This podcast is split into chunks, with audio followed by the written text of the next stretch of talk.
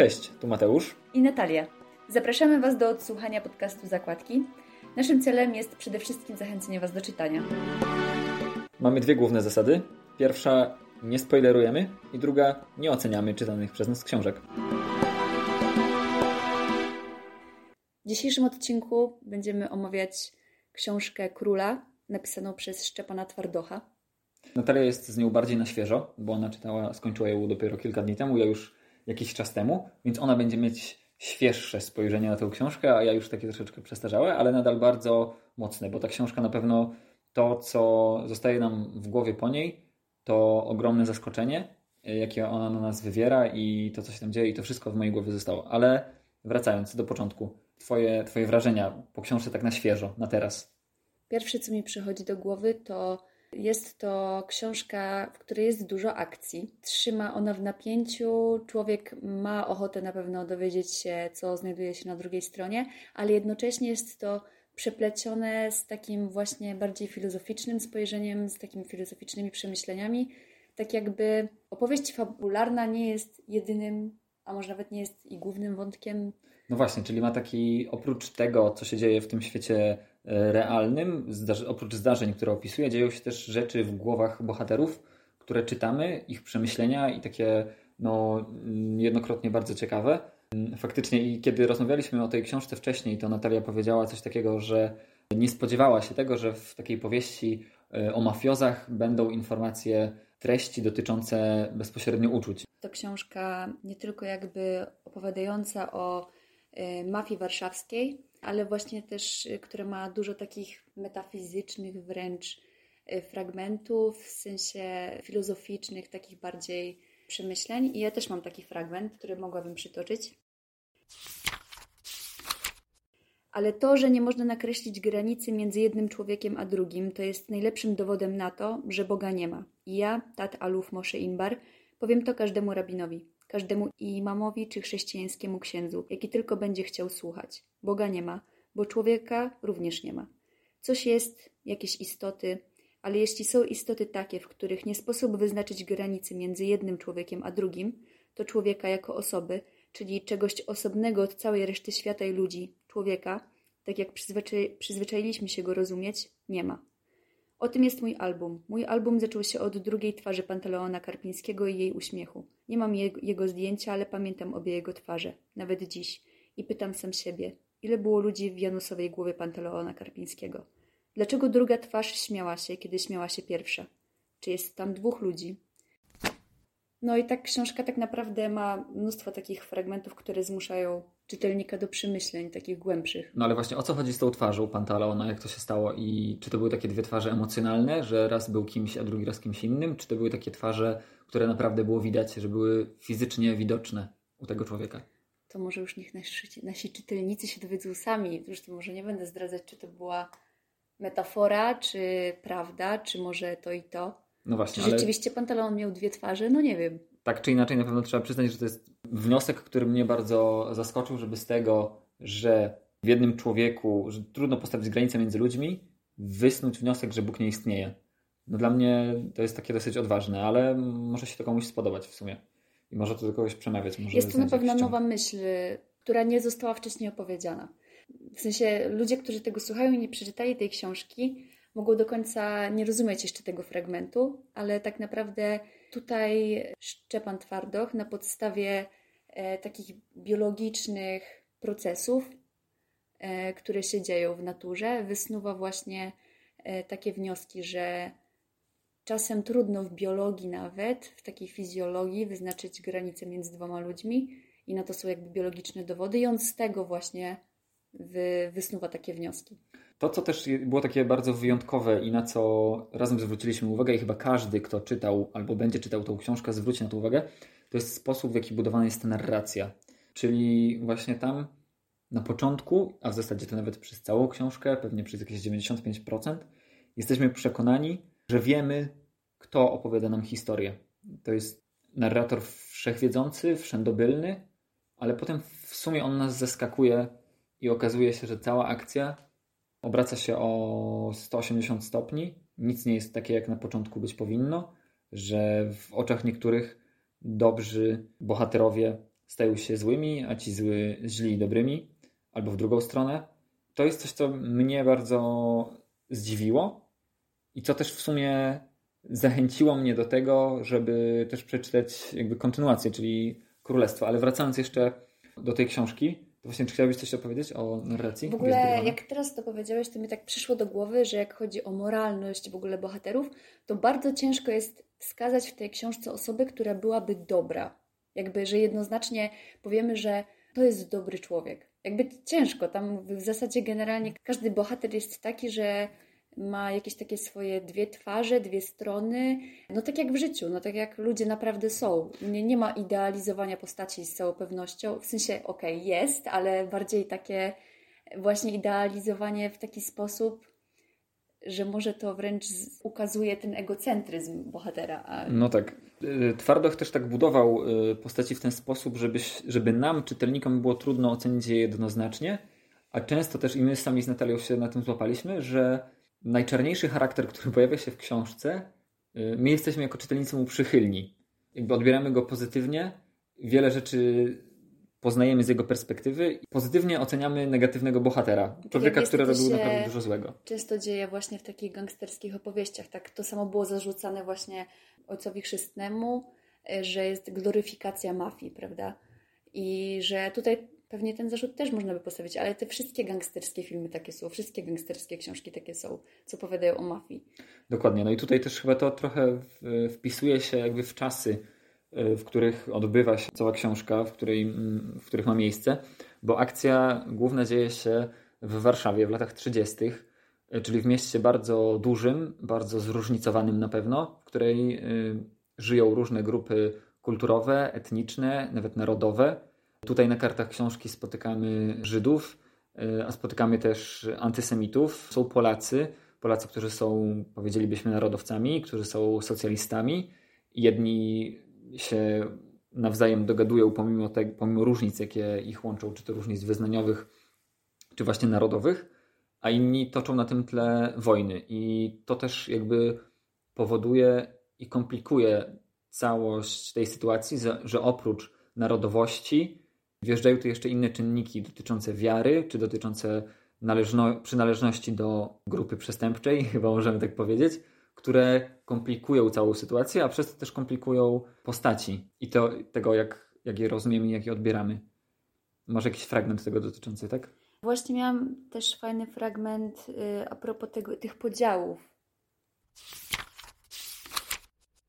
Dookoła ringu zgromadziły się dwie Warszawy mówiące dwoma językami, żyjące w osobnych światach, czytające inne gazety i darzące się nawzajem w najlepszym razie obojętnością, w najgorszym nienawiścią, a zwykle po prostu pełną dystansu niechęcią, jakby mieszkały nie ulica w ulicę, tylko rozdzielone oceanem.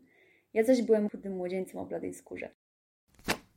Ten fragment, każdy z nas by pomyślał, że trochę się wpisuje też w dzisiejszą rzeczywistość. Każdy żyje w swojej bańce i często jest tak, że ludzie którzy się ze sobą nie zgadzają, e, nie zgadzają się ze sobą i kompletnie nie potrafią zrozumieć drugiej strony, dlatego że wszystkie informacje, którymi oni się otaczają, czyli artykuły, które czytają, książki, po które sięgają, podcasty, których słuchają, wszystkie są e, takie, żeby zgadzały się z jego światopoglądem. Jakby rzadko e, mamy na tyle odwagi czy chęci, żeby sięgnąć po na przykład gazetę gdzie wiemy, że ta gazeta ma zupełnie przeciwne poglądy do naszych.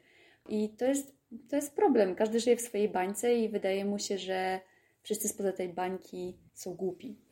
No tak, i w książce też to widać, ale w sumie warto myślę wspomnieć tutaj y, o tym, jaką rolę w tym wszystkim pełni główny bohater, bo dla mnie on też jest symbolem takiego trochę łącznika między różnymi światami, dlatego że to jest człowiek, który, ten tytułowy król, czyli Jakub Shapiro, bo to imię i nazwisko chyba jeszcze nie padło.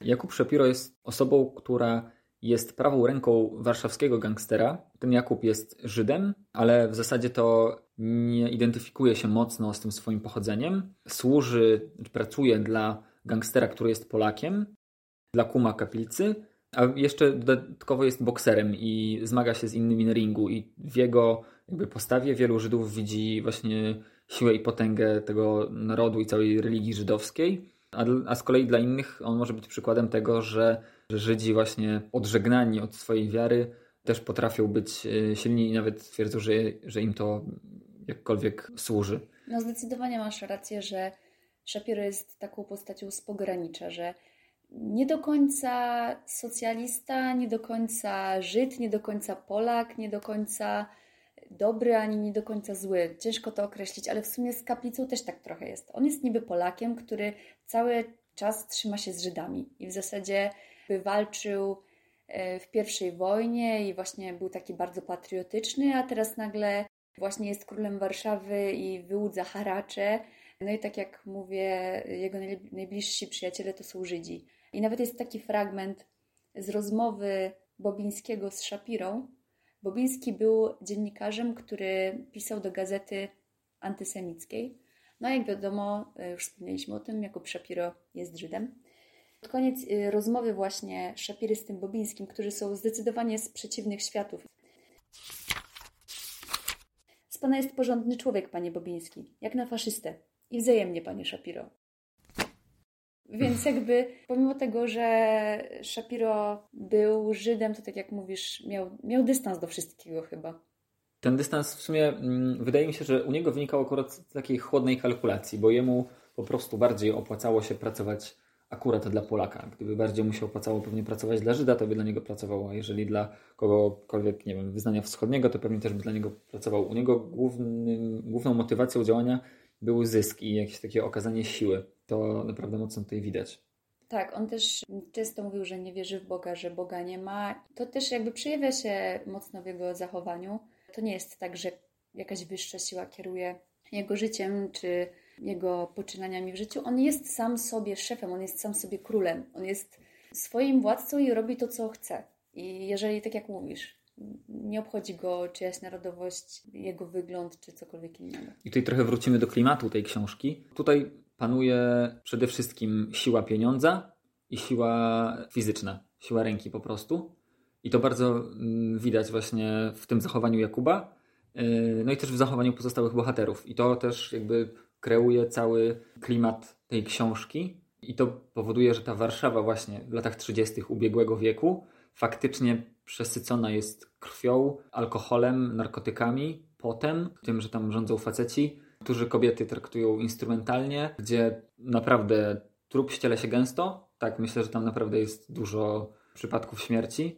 A poza tym widać to też na przykład w agresywnym języku, bo tam naprawdę no, twardo sobie nie szczędził i rzucał tam przekleństwami każdą stronę i to też wydaje mi się, że wpływa na to, w jaki sposób y, zbudowany jest klimat tej y, Wydaje książki. mi się też, że warto jest wspomnieć, że postać kaplicy i postać doktora Radziwiłka jest zainspirowana mm, osobami, które naprawdę istniały w tych latach 30.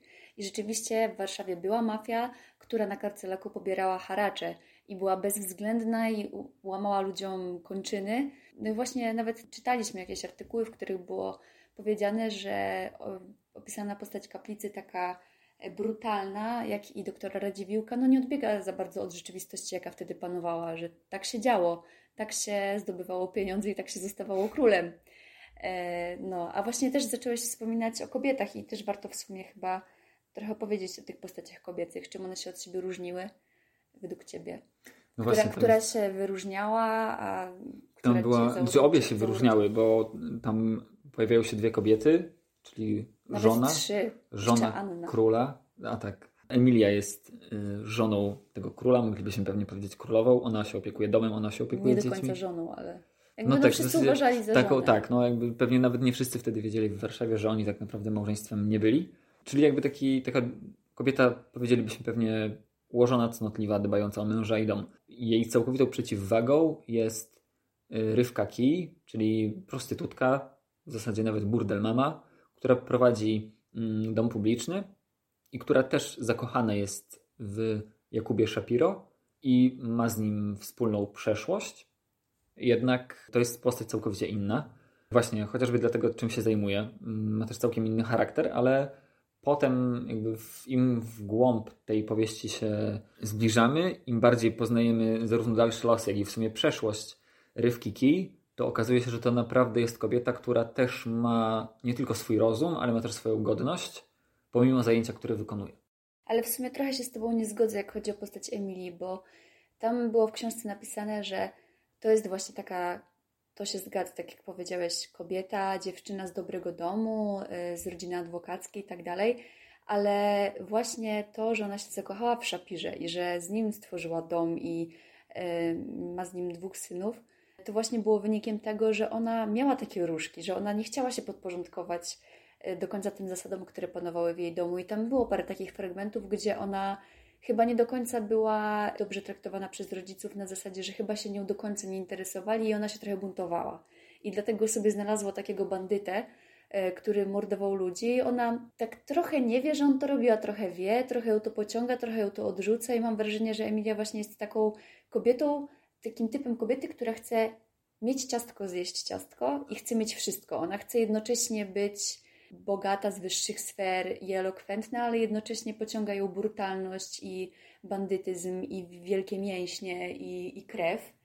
I ona jest taka właśnie dla mnie e, jakby rozerwana w tym wszystkim, że no tak, to jest taka wie, trochę a wie, tak buntowniczka z dobrego domu. Trochę tak. To jest chyba no. dobre określenie właśnie na Emilię. No z kolei tak. właśnie Rywka była dla mnie bardziej jednoznaczną postacią, że to jest po prostu dziewczyna z bardzo trudnym dzieciństwem, no w zasadzie bez jakiegoś wychowania, wychowała się na ulicy, wychowała ją ulica i kaplica, który jednocześnie no też ją wykorzystywał. No i Rywka po prostu jest taką nieokrzesaną dziewczyną wychowaną przez ulicę no może nie, nie chcę do końca Nieokrzesaną, może ale... faktycznie, jeżeli chodzi o maniery, możemy o niej powiedzieć, że jest nieokrzesana, ale nie powiedziałbym tak o niej, jeżeli chodzi o aspekty etyki i moralności.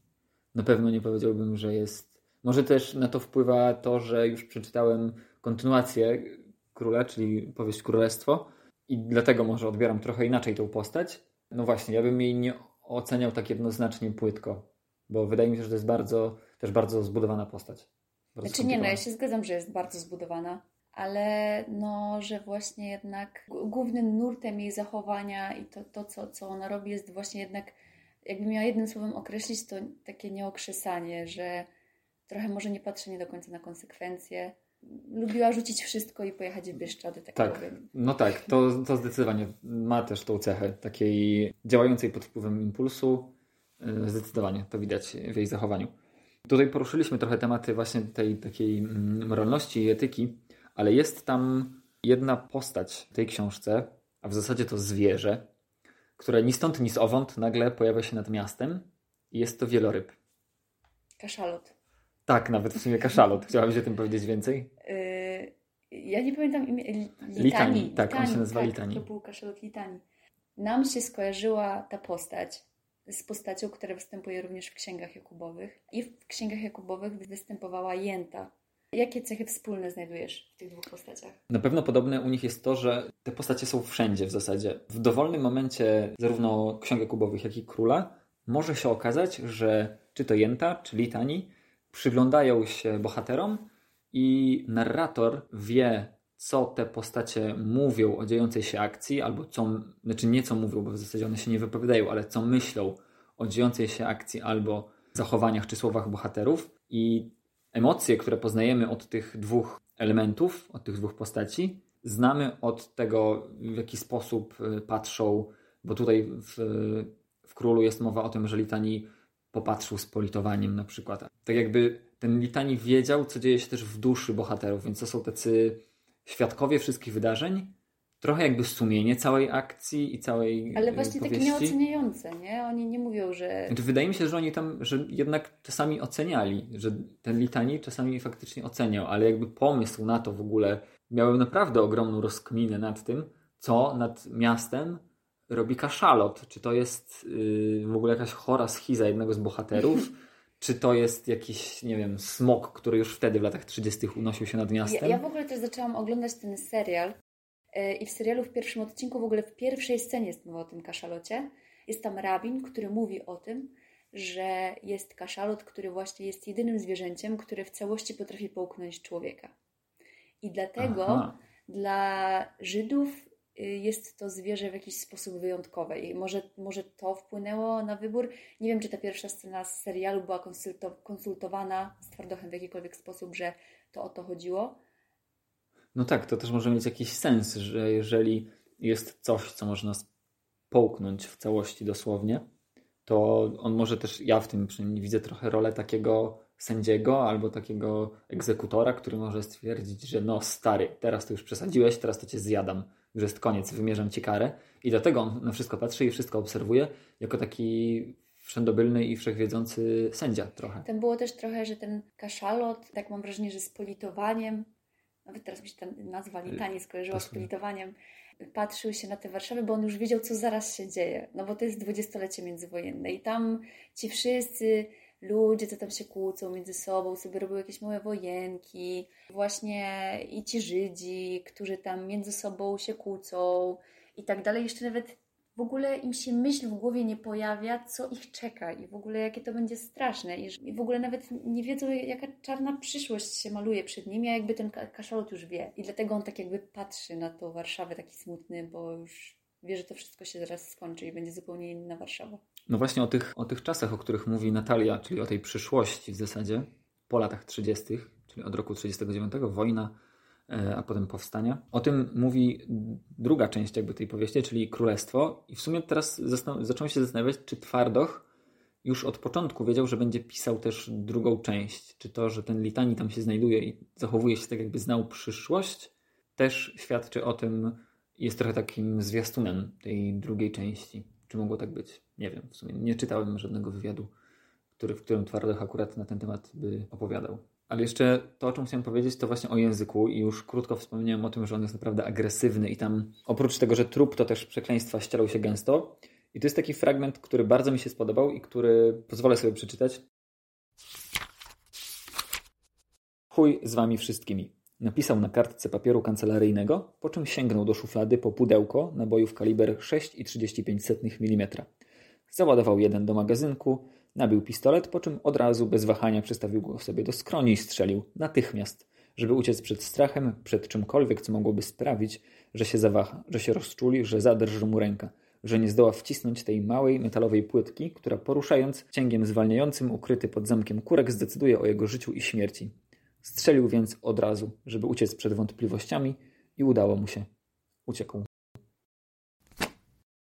To jest moim zdaniem najpiękniejszy opis samobójstwa w literaturze, a na pewno najpiękniejszy, jaki ja czytałem i bardzo y, przypomina mi scenę śmierci z tego filmu Ida. Scena wygląda mniej więcej w ten sposób, że w pokoju jedna z głównych bohaterek ustawia pod oknem krzesło, następnie robi sobie kawę, pali papierosa i jakby nigdy nic chyba nawet z tym papierosem w dłoni albo w ustach, stawia po prostu stopę na krześle, a potem na parapecie i skacze przez okno. I to się dzieje tak, jakby sobie po prostu stryknęła palcami albo zamknęła drzwi i wyszła z mieszkania. Też taka rzecz, która przynosi nas na inny świat i która jakby powoduje tak, że umieramy. Tutaj opisana jest w taki, w taki prosty sposób, jakby ktoś po prostu strzepnął paproch z ramienia pozbawia się Czasem życia. właśnie mam wrażenie, że ludzie bardzo by chcieli, żeby te wszystkie takie patetyczne momenty w życiu rzeczywiście były patetyczne, a później jak się to robi albo e, się to wykonuje, to się okazuje być dużo jakby prostsze i, mniej patetyczne. Jakby, czasem jest tak, że chcielibyśmy, żeby to, co robimy, to, co przeżywamy, miało takie znaczenie i było naznaczone takim romantyzmem, ale no tutaj Twarduch pokazuje realizm, no realność tego wszystkiego, jak to naprawdę wygląda, że tak jak na początku, na, na pierwszych stronach jest opisane zabicie e, pewnego biednego Żyda przez e, Shapirę, no i tam jest po prostu napisane, że Shapiro stanął tyłem do niego i poderżnął mu gardło, dlatego że się bał, że krew mu zaleje jego garnitur. No jakby to jest może okropne, ale tak naprawdę w takich momentach, jak e, jesteś na takim automacie, że jesteś w pracy, wykonujesz swoją pracę, to ty właśnie myślisz o takich rzeczach. I to jakby mam wrażenie, że niektórym ludziom może się nie mieścić w głowie, ale, ale chyba tak właśnie jest w życiu, że ty dopiero czasem, dopiero z perspektywy czasu, jak spojrzysz na przeszłość i spojrzysz na, na, na to, co przeżyłeś, to myślisz, Boże, ja robiłem straszne rzeczy, jakby działy mi się okropne rzeczy, ale czasem w momencie, jak ty się znajdujesz w tych sytuacjach, to ty się już w nich znajdujesz i nie analizujesz tego, że o Boże, to jest takie straszne, albo o Boże, to jest takie cudowne. No tak, właśnie to jest chyba taka trochę jedna z cech rzeczywistości, że ona, że rzeczywistość oswaja nas z rzeczami, o których czasami trudno nam pomyśleć, które trudno zaplanować i o ile na przykład właśnie być może gdyby doszło do takich okoliczności, że musielibyśmy kogoś zabić, to wcześniej pomyślelibyśmy sobie, matko, to jest w ogóle nie do wykonania i jakie to musi być trudne, jakie to musi być jakieś takie skomplikowane i też moralnie wątpliwe i tak dalej. I to jakby budzi wiele emocji, problemów, ale jeżeli musielibyśmy to zrobić na przykład w chwili obrony własnej albo w przypływie agresji, to byśmy to po prostu zrobili, nie myślelibyśmy o tym, ale już po pewnym czasie dotarłoby do nas, matko, jakie ja jestem straszny, jakie to było okropne i tak dalej. Chociaż w momencie wykonywania tej rzeczy w zasadzie przyszło nam to jako jedna z prostych czynności, a dopiero potem albo wcześniej dobudowywalibyśmy do tego jakąś historię i całe skomplikowanie No, emocji. Dużo się mówi właśnie o tym, że na, nawet y, naziści czy inni ludzie, którzy brali udział w wojnie, dopiero z perspektywy czasu patrzą się na swoje czyny albo na to, co się działo i jakby wydaje im się, że to jest jak film, jakby niemożliwe, że to się wydarzyło, niemożliwe, że ja brałem w tym udział albo brałam w tym udział. No i to jest takie zadziwiające, że jak się na przykład y, taką historię nap- napisze albo w ogóle nakręci o niej film i ktoś, osoby postronne to czytają albo oglądają, to, to wtedy nabiera takiego obiektywizmu i sobie myślisz, że straszne rzeczy, a w momencie jak ty przeżywasz jakieś takie rz- rzeczy, to tak tego nie, nie analizujesz, tylko często dopiero jak to opowiadasz, to sobie zdajesz sprawę, Boże, co ja przeżyłem. Dokładnie, bo wtedy możesz łatwiej postawić się w roli takiego kogoś oceniającego, e, obserwatora, który może e, jakkolwiek ustosunkować się do tego, bo czasami naprawdę trudno podjąć decyzję i y, ocenę. Tutaj też jest taki w tej książce zabieg stylistyczny, o którym też w sumie wcześniej trochę rozmawialiśmy, takiego referenu, który się przywija przez całą książkę. Mi się ten zabieg osobiście bardzo podobał, to, że cały czas jest, bo to mi się właśnie skojarzyło z takimi natrętnymi myślami, że, że narrator e, i jednocześnie bohater tej książki właśnie ma taką obsesyjną myśl, która on sobie opowiada swoją historię, ale co jakiś czas nagle taka niechciana myśl pojawia mu się, mu się w głowie i my za każdym razem widzimy, jak ta myśl mu się przewija przez głowę. I to jest fajne, bo to właśnie pokazuje działanie ludzkiego umysłu.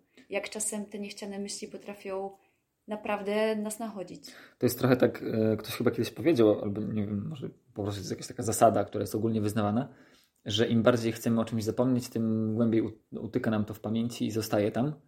No i faktycznie tak jest. Czasami są takie momenty w naszym życiu, które chcielibyśmy jakkolwiek usunąć, a one jednak od, im bardziej chcemy je zapomnieć, tym bardziej je zapamiętujemy.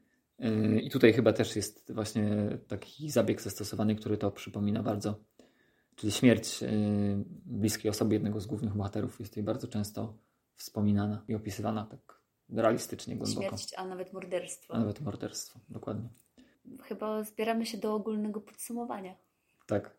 Mm, Tak jak powiedzieliśmy na początku, nie oceniamy książek, bo nie jesteśmy do tego Ani odpowiednio wyedukowani. dokładnie, ani no po prostu nie Nie chcemy, chcemy tego wpływać robić. na Waszą ocenę. Bo nie chcemy też Wam sugerować, czy należy jakąś książkę przeczytać, czy nie. My po prostu zasadzie- zachęcamy do czytania ogólnie. Tak, najlepiej przeczytać każdą książkę. I... Naprawdę. I mieć to czas i pieniądze i tak dalej. Ale ta książka na pewno, mm, gdybyśmy mieli powiedzieć, dla kogo ona będzie, to chyba dla osób, które lubią przenieść się w czasie i to tak, tak dotkliwie. Nie poczytać sobie o takich y, baśniowych, dobrych latach 20., 30. i szampańskiej zabawie, która wtedy odbywała się na salonach mm, Warszawy, tylko o takiej szarej rzeczywistości, która wtedy miała miejsce i o trudnym życiu, które też wtedy miało miejsce. Jeśli lubicie gangsterskie filmy z Alem Pacino, Człowieka z blizną, Ojca Chrzestnego i tak dalej, mnóstwo innych filmów, mnóstwo filmów gangsterskich powstało, to myślę, że ta książka zdecydowanie też jest warta polecenia. W sensie, no ten klimat tutaj mafijny zdecydowanie występuje. Dokładnie. No i w sumie my w zasadzie chyba nie należymy ani do jednej, ani do drugiej grupy, Tak. które opisaliśmy, ale książka i tak nam się Wciąga, tak wciąga, wciąga. wciąga, tak. Naprawdę czytało się tak, że chłonęło się te strony jedna za drugą i chciało się więcej i chciało się poznawać sumie dalsze losy. nie wiedzieliśmy przez bardzo długi czas, w sensie ja się zastanawiałam przez całą książkę, czy były jakieś pierwowzory postaci i później dopiero niedawno się dowiedzieliśmy, że rzeczywiście niektóre postaci mają swoje pierwowzory i to jeszcze dodaje takiego smaczku, że ja mam ochotę Tak. trochę pogrzebać. Tak. Co tam się działo w tej Warszawie? No właśnie, to też trzeba powiedzieć i przyznać tej książce, że ona trochę tak jakby motywuje do tego, żeby poczytać więcej o tych czasach i o tych ludziach, którzy są w niej opisani. E, I to też we mnie właśnie wzbudziło takie, taką potrzebę właśnie sprawdzić i poczytać, czy był ktoś taki jak Jakub Shapiro, albo czy był ktoś taki jak Komu Kaplica, czy ci ludzie żyli, bo i to też, o na przykład, to może być też książka dla ludzi, którzy lubią czytać o Warszawie, mm, bo tutaj widać też bardzo dużą pracę autora, włożoną w to, żeby odtworzyć y, ułożenie ulic. Tak, są y, przytaczane nazwy ulic, przytaczane y, dzielnicze, dzielnice żydowskie. Y, I jak ktoś, zwłaszcza mi się wydaje, mieszka w Warszawie, to może sobie w ogóle chodzić po tej Warszawie. Tak, i czytać tę książkę i wyobrażać sobie, jak to wyglądało no niemal 100 lat temu, kiedy te, te wydarzenia, czy podobne im, miały miejsce. Także naprawdę to też dobrze wpływa na, na wyobraźnię. I z tym Was chyba zostawiamy. Tak. Dzięki za odsłuchanie naszego podcastu. Tak, a jakbyście mieli jakieś uwagi, co moglibyśmy zmienić, to my w opisie zostawimy e, maila. Na którego możecie pisać, możecie sugerować, pytać. Tam będziemy starać się Wam odpowiedzieć i rozwijać Wasze wątpliwości. Dzięki wielkie. Do usłyszenia. Do usłyszenia.